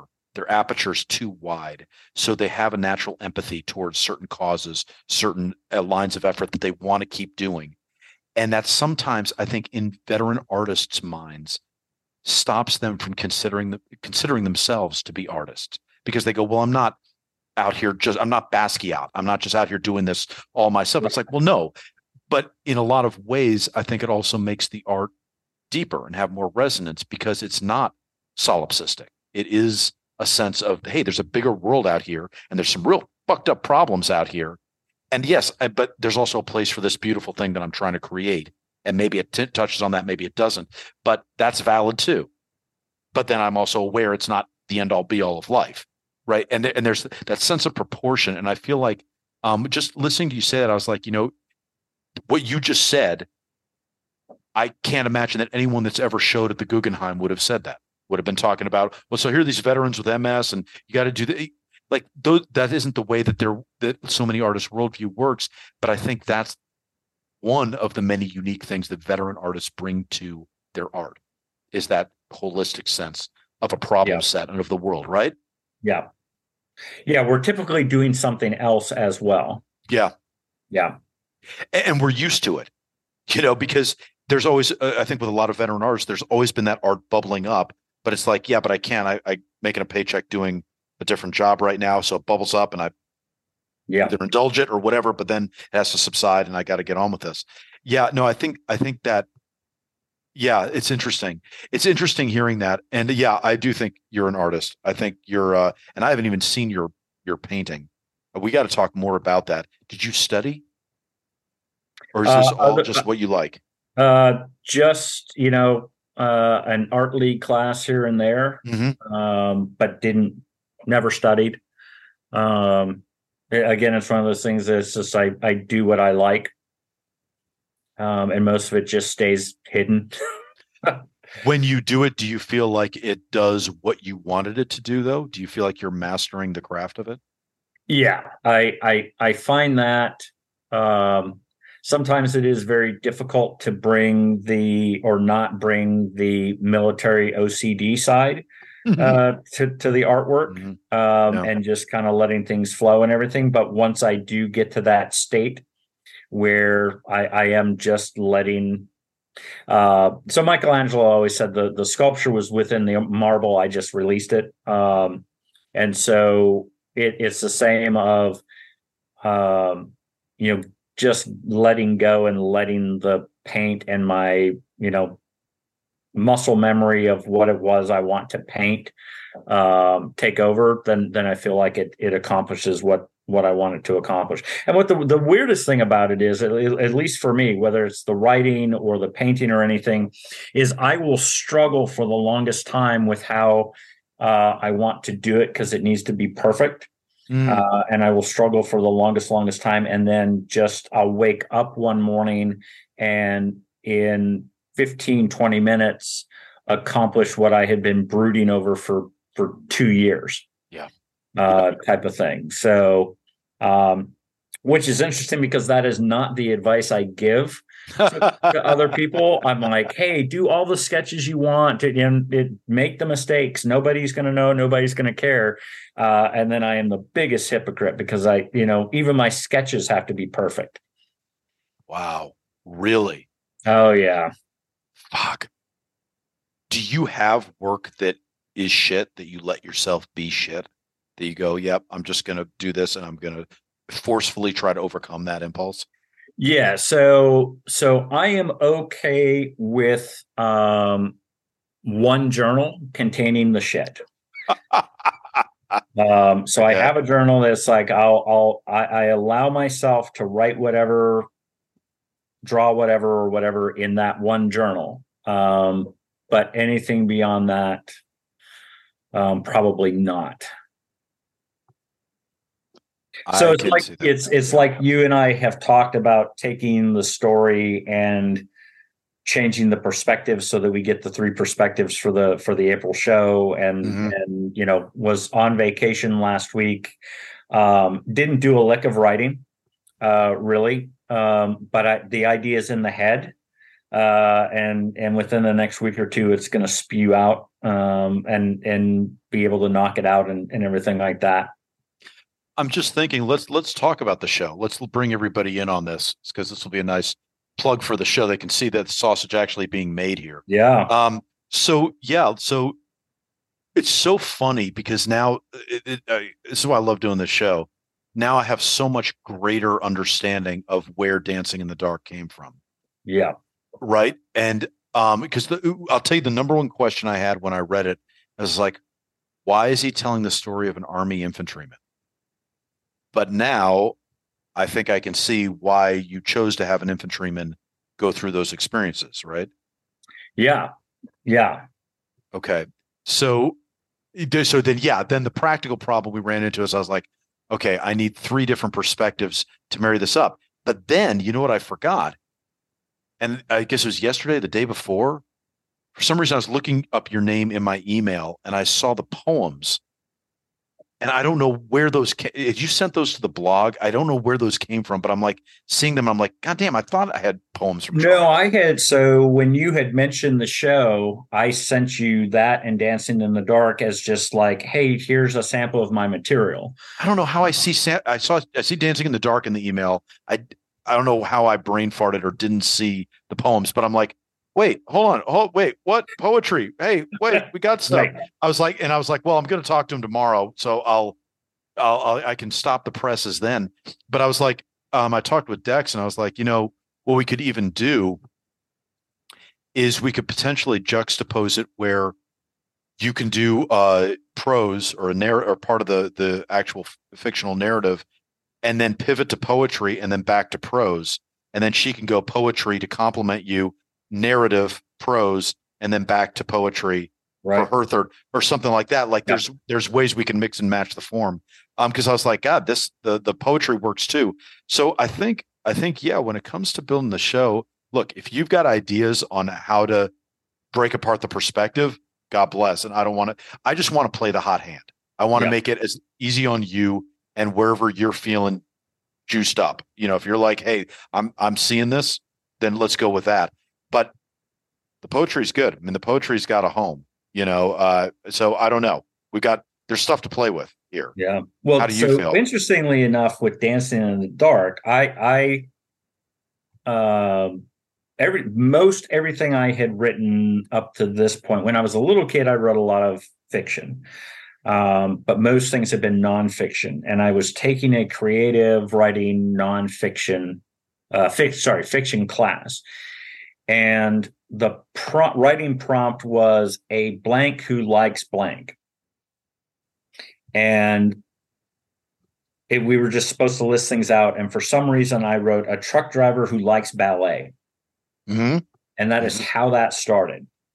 I love that. And that comes through. That first fucking story first segment Yeah. is fucking dynamite and that was and and by the time that class ended it was a six week class the the story ended with the truck going off the highway Mm. and everybody in my class was like no that cannot be the end of that story right Hmm. and so the second part uh, of going through recovery was written and then and that's what got submitted to uh, journal of veteran um, studies um, that's going to get published. Right and that's the first two segments Then. The first uh, uh, Okay. a condensed version of the first two okay all right. and then eventually wrote the third act of that. Um and and i finally felt at the end of the third act that i was like okay this story is now complete.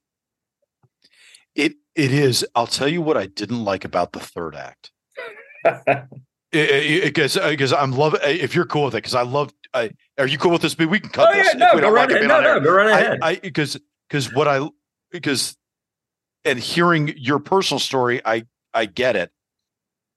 But here's here's what I didn't like is I was like a trucker who likes ballet who then discovers that he's gay is not as interesting to me as a trucker because that's because then he's making all the slurs, all the stuff that was said about him early on, just oh, okay, well that's who I was.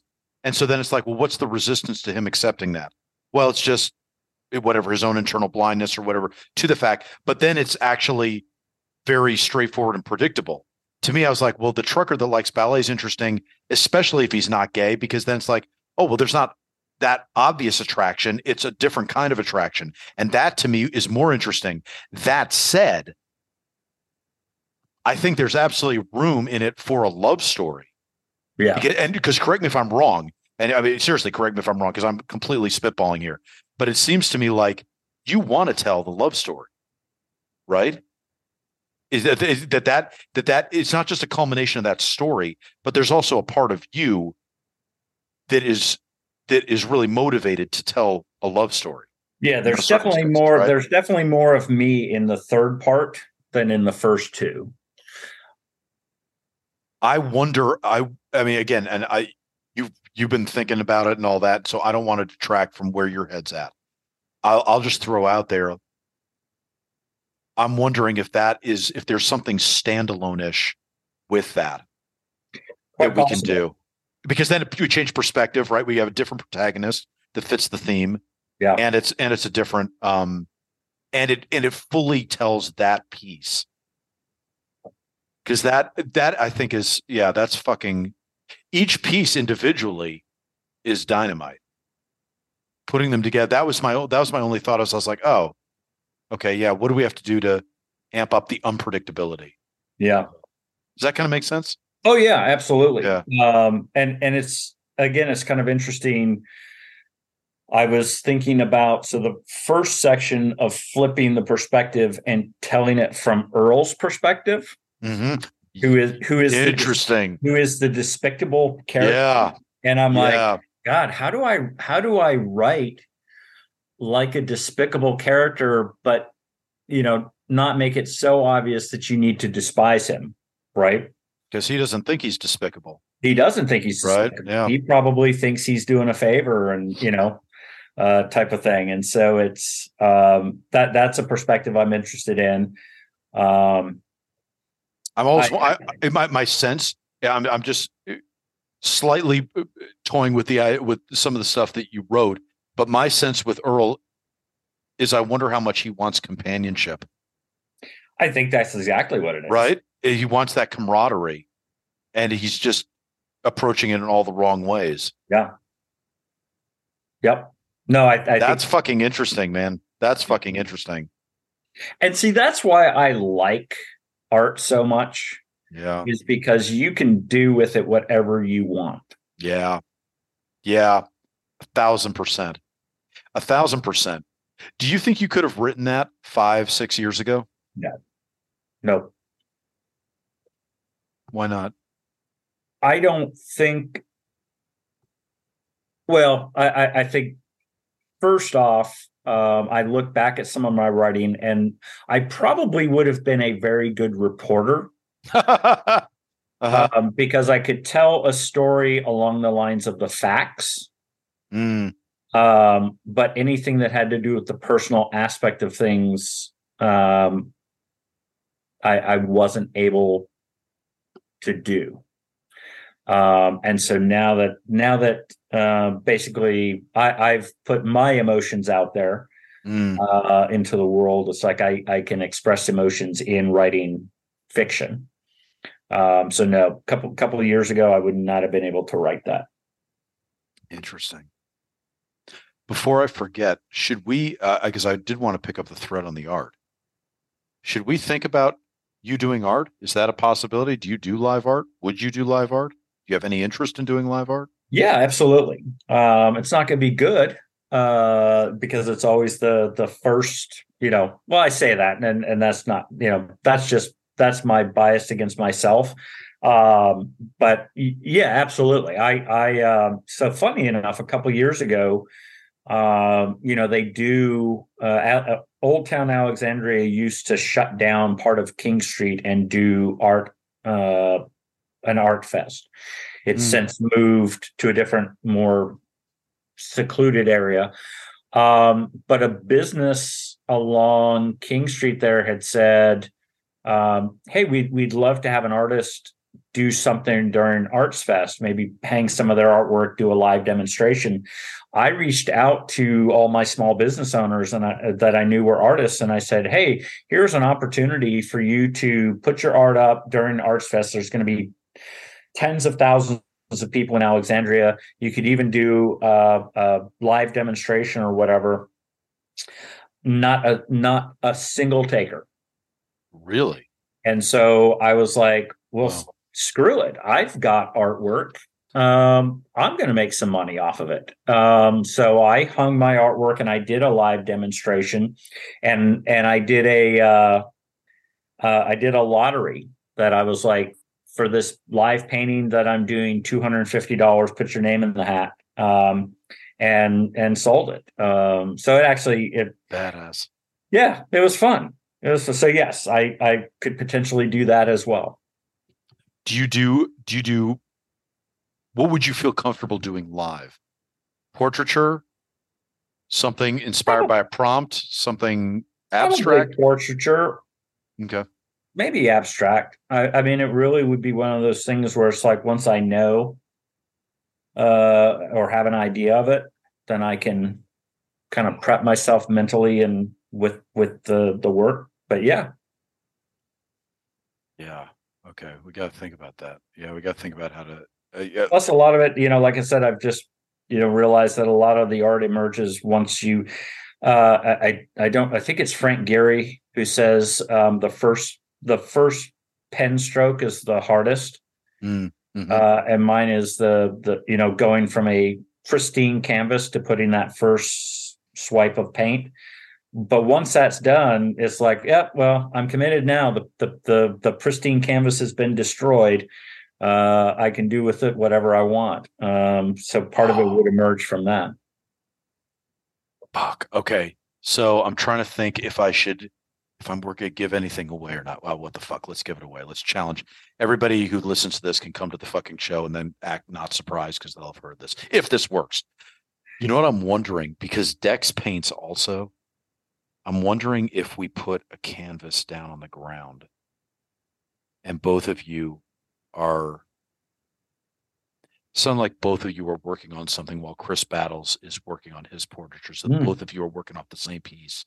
And that way, while one's writing, the other's painting, while one's one's or sorry, one's talking, the other's painting, and vice yeah. versa. And we kind of pivot back and forth. Except we, if it's either on the ground or if it's something that it's it's obscured from us. So we see you painting, but all we see is Chris and what he's uh, illustrating. And at the end, we see what you guys have created and we see what Chris has created. Yeah, you could even have a large canvas on an easel, but faced away from the yeah. audience. Yeah, with, with Chris's the other other direction. Yeah, yeah. There's something. And, and for the audience, this is uh this is April. Oh, I'll do all the plugs in the intro and outro. Yeah, yeah, I'll plug the shit out of it. yeah, uh, I mean we're we're whoring ourselves out every conceivable way we can. So yeah, I'll, I'll um we'll we'll definitely do that, dude. This is going to be badass though. I'm really, really excited. This is um yeah, this is very cool. So theoretically, I told Chris we'd get him the script by the 15th of March. Um we can we have wiggle I did it early so that we'd give ourselves some breathing room. Um but we're we're getting close, man. We're getting really close to having that thing put together. That's gonna be freaking badass. Well, anyway. I think nothing else, at least at this point, um, you could just send him dancing in the dark um because something's going something in there is going to be based around it. Yeah. And then obviously i can modify and and work with dex. He'll he'll be fine. He'll be fine. We'll we'll we'll work we'll work it up. Well I, i'm not super worried about it. I mean as long as we're ballpark you know on that timeline i think it'll work. Um okay we're probably getting super in the weeds now and people are like okay guys enough. Fucking tell me something that's going to apply to my life. Uh Dude, this is a blast. Charles, tell everybody where they should be following you because I want to get your fucking Instagram account bigger. Not that you necessarily want it to be. It seems like you're very comfortable just going, nope, this is this is just what it is, just me here. But I Uh, feel I- as a promoter, do I, feel wanna like I should make it bigger. I do want to do more, but I, uh, I I certainly just also enjoy posting photos of great cheeseburgers that I have uh, where, wherever I go. Um, which, by the way, if, if you have seen the movie The Menu, I did not uh, see it, but I saw your post on it. Yeah. Uh, I I now feel justified uh, in finding the best cheeseburger uh, wherever I go. Um, God, is that let the point of that? Is that the point of the movie? Yeah, it, Is it, it like a horror movie or something? it, it is a I would call it a psychological thriller. Okay. All right. But it's all based on the premise of finding the greatest cheeseburger. Uh, not until the end. Oh, okay. Do we just give a spoiler out for the menu? Is that what just Uh, happened? I'll put a it- trigger warning or spoiler warning in there for everybody. Um, so it is. It is an exclusive restaurant um, that you have to be invited to, um, and I think there's only like 15 people or whatever that are invited to this party. Right. and then and then every dish has a theme but unfortunately tonight's menu or the the menu of the night that we see has to do with um bad things that the people who are in attendance have done um and and the chef the chef and the crew taking their revenge on all the people um who have shit on the um service community over the years it seems like it'd be a good dark comedy if they wanted to go that way. there's some there there is some humor to it uh Right. as well it, it's uh I'd hope. All right. Hey, Charles, tell people where they need to follow you. Uh, I, you know What's what? I'm trying to look up my Instagram account. So, You know, so I, may, I may actually have it up. probably Instagram is the best. Um, I'm realizing that there are a lot of Charles McCaffreys on Instagram. I bet I've got it right here. I'm betting because I had you punched up a couple days ago. Oh, no. Uh, Aren't you Charles McCaffrey? I think you're just Charles McCaffrey, aren't you? Uh, it, it may be like right, 1970. Okay. You see, so I, I think we found. I think I think we found the litmus test to being a professional artist. If you know your Instagram handle right off the top of your head, then you're clearly in that place. Um, here, I'll punch this up. No, you're McCaffrey.Charles. There we go. McCaffrey.Charles. All right. And So no Instagram- numbers, right? no numbers. No, no, just McCaffrey.Charles. So badass. Dude, this is a blast, man. I had so much fun talking. Thanks for doing this. I, I Yeah. appreciate the opportunity. Well, to be continued, and uh, especially on April 13th, but Yes. even above and beyond that. Dude, it's a blast, brother. Let's talk real soon. Sounds good. That was Charles McCaffrey's profile in Havoc. Oh man, was that not a unique episode? Never thought we'd go down all the rabbit holes we went down. I hope you guys uh, were cool hearing the behind the scenes stuff of how we're putting together Savage Wonderground. So again, April 13th, go to savagewonder.com, get tickets. Savagewonder.com, savagewonder.com, go get tickets. It's going to be a badass show. Anyway, uh, really enjoyed it. I I love Charles's work so much more knowing the man behind it. Um, I wouldn't have had him. I wouldn't have invited him to do Savage Wonderground if I didn't like just what his work was lying on the page. But man, there's no substitute for just fucking talking to people. Um, really appreciated um, his honesty, his transparency. Um, you know, yeah, my my really really cool conversation. Anyway, sorry, just remembering all the things we talked about. Very very cool time. Okay, enough on that. I started off this episode by thanking our this episode's first sponsor, Second Mission Foundation. Now, I'm going to thank this episode's other sponsor, which is my own Veterans Repertory Theater, which is a nonprofit 501c3 organization which provides veterans a talented veterans, I should say, not every veteran, only talented ones, a pro, a platform from which to create compelling live theater and events like Savage Wonderground. So, April 13th It's a Thursday night, 6 p.m., at the Principle Gallery in Old Town Alexandria. It is going to be four veteran artists Dex, Marine Corps poet, Charles McCaffrey, who you just met, Navy veteran and storyteller, Logan Vath, Navy veteran and a singer songwriter, and Christopher Battles, the Marine Corps artist in residence. They are going to put together an immersive show where we're going to follow three characters the thief, the warrior, and the lover. And we're going to follow them through the principle gallery, and we're going to have an interweaving story with those three characters. It's going to be so fucking badass. I cannot even tell you. Um, really excited for you guys to hear it, see it, um, be part of it. So come on out. Plus, we give you like champagne and we got like a grazing table there. It's the best fucking 20 bucks you'll ever spend. So come on out. SavageWonder.com. That's where you go to get tickets. SavageWonder.com. You can get them at vetrep.org also, which is the VetRep website. So if you're used to that, go to vetrep.org. But the easy one that we have just for these kind of Savage Wonder events is SavageWonder.com. So go to SavageWonder.com, get your tickets. We cannot wait to see you there. Okay, I need to thank this episode's producer, Mike Neal, for putting all this together. I'm Christopher Paul Meyer on behalf of Charles McCaffrey. See you next time when we will dive further into another veteran's profile in Havoc.